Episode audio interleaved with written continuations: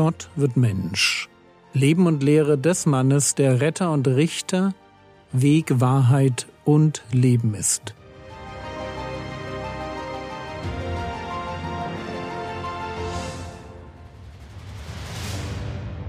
Episode 370 Der Sauerteig der Pharisäer, Sadduzäer und Herodianer Teil 2 Der Herr Jesus will, dass wir als seine Jünger darauf achten, wem wir unser Ohr leihen. Wer uns mit seinen Gedanken prägt. Deshalb warnt er seine Jünger vor dem Sauerteig der Pharisäer, der Sadduzäer und des Herodes. Und weil Sauerteig ein Bild für die Kraft von Gottes Reich, für Heuchelei oder für Sünde sein kann, ist es gut, dass die Jünger ihn schlussendlich doch verstehen. Matthäus 16, Vers 11 und 12 Wie versteht ihr nicht, dass ich nicht von Broten zu euch sprach? Hütet euch aber vor dem Sauerteig der Pharisäer und Sadduzäer. Da verstanden sie, dass er nicht gesagt hatte, sich zu hüten vor dem Sauerteig der Brote, sondern vor der Lehre der Pharisäer und Sadduzäer. Es geht also um Lehre. Lehre ist wichtig, richtig wichtig. Es gibt einen Grund dafür, dass es die geistliche Gabe der Lehre gibt. Römer 12, die Verse 6 und 7. Da wir aber verschiedene Gnadengaben haben, nach der uns gegebenen Gnade, so lasst sie uns gebrauchen. Es sei Weissagung in der Entsprechung zum Glauben, es sei Dienst im Dienen, es sei der lehrt in der Lehre. Lehrer sollen lehren. Das ist der wichtigste Grund für diesen Podcast. Aber Vorsicht, nicht alle sind Lehrer. Wenn Paulus fragt, sind etwa alle Apostel, alle Propheten, alle Lehrer, dann ist die Antwort nein, das sind sie nicht. Nicht jeder hat als Gabe das Wort der Erkenntnis und was es sonst noch braucht, um ein guter Bibellehrer zu sein. Wir sollen alle lehrfähig sein, aber nicht jeder Christ ist ein Lehrer für die Gemeinde. Und weil es Lehrer und Lehrer und sogar falsche Lehrer gibt, deshalb müssen wir genau prüfen, auf wen wir da hören. Hütet euch vor falscher Lehre. Das ist das, was Jesus hier seinen Jüngern aufträgt. Schauen wir uns die drei Strömungen an, vor denen Jesus uns hier warnt.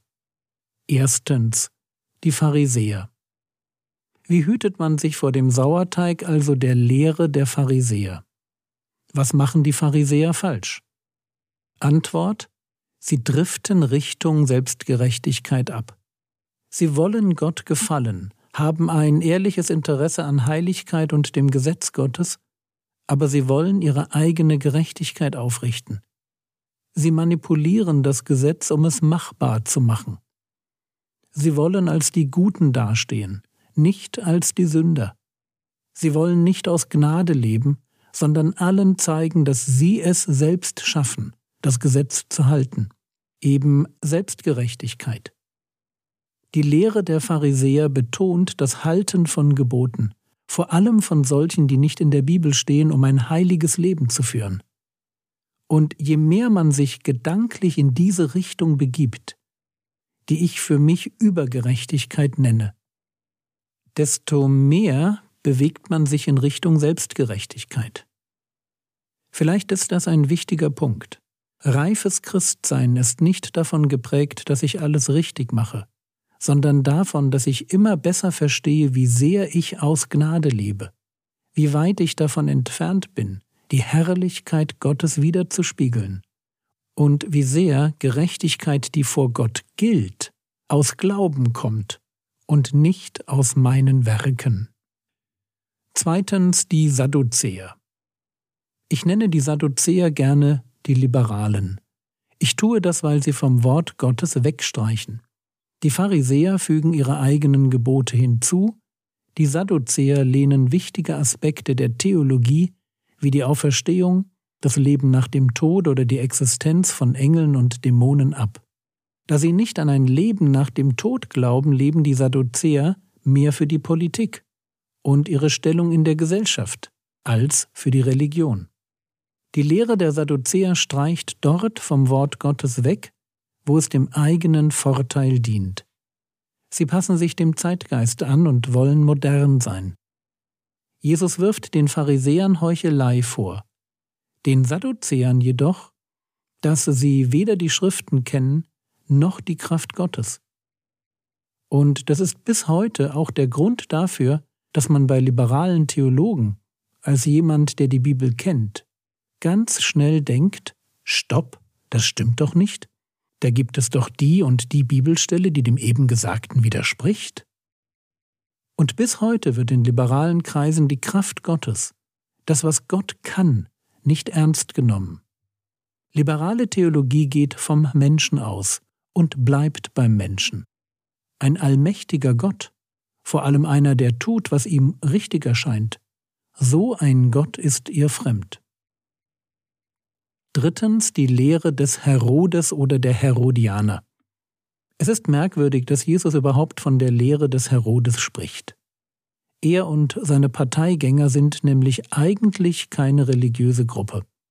Herodes ist ein typischer politischer Machthaber. Und so müssen wir uns fragen, gibt es nicht religiöse Einflüsse, die das Denken von Jüngern Jesu so beeinflussen können, dass die vom Glauben abfallen? Und natürlich ist das möglich. Wir leben in einer Welt, in der es einen Zeitgeist gibt. Paulus schreibt über unsere Sünden vor der Bekehrung, Epheser Kapitel 2, Vers 2, in denen ihr einst wandeltet, gemäß dem Zeitlauf dieser Welt, gemäß dem Fürsten der Macht der Luft, des Geistes, der jetzt in den Söhnen des Ungehorsams wirkt. Dieser Begriff Zeitlauf dieser Welt, das ist der Zeitgeist, die vorherrschende Philosophie, das Denken der Gesellschaft. Wir leben heute in einer postmodernen Welt, die absolute Wahrheit ablehnt, den Individualismus des Einzelnen überhöht, Gefühle für objektiv real hält. Angesagt sind Dinge wie Wissenschaft, der Schutz von Minderheiten, die Rettung des Klimas, Digitalisierung und eine Abkehrung von christlichen Werten. Und natürlich kann das Denken, das hinter diesen Themen und Ideologien steckt, auch Christen ordentlich verwirren. Als Biochemiker habe ich während der Corona-Pandemie von christlichen Predigern Sachen zu embryonalen Stammzellen gelesen, die waren einfach falsch. Da wurde dann mal eben behauptet, dass für die Gewinnung solcher Zelllinien Kinder getötet wurden und deshalb wäre es für Christen verboten, derart entwickelte und getestete Medikamente zu verwenden.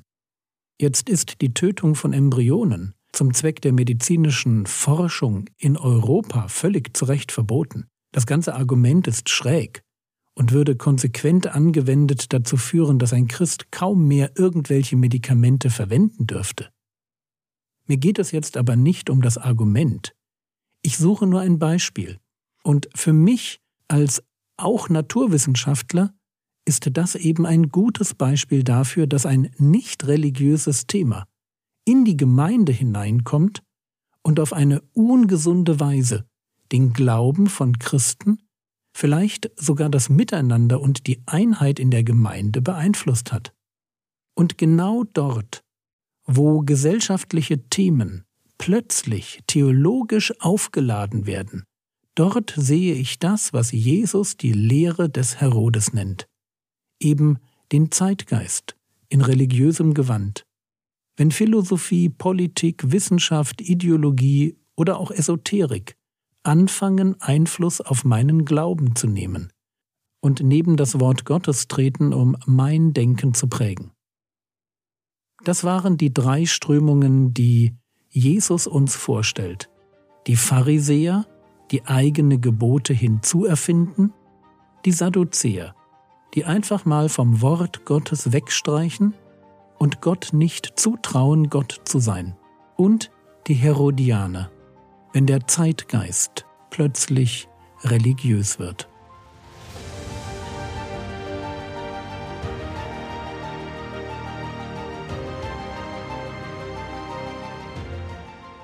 Was könntest du jetzt tun? Du könntest nach Beispielen für die Lehre der Pharisäer, der Sadduzäer und des Herodes suchen. Das war's für heute. Wenn du meinen YouTube-Kanal abonniert hast, schalte doch die Glocke an. Der Herr segne dich, erfahre seine Gnade und lebe in seinem Frieden. Amen.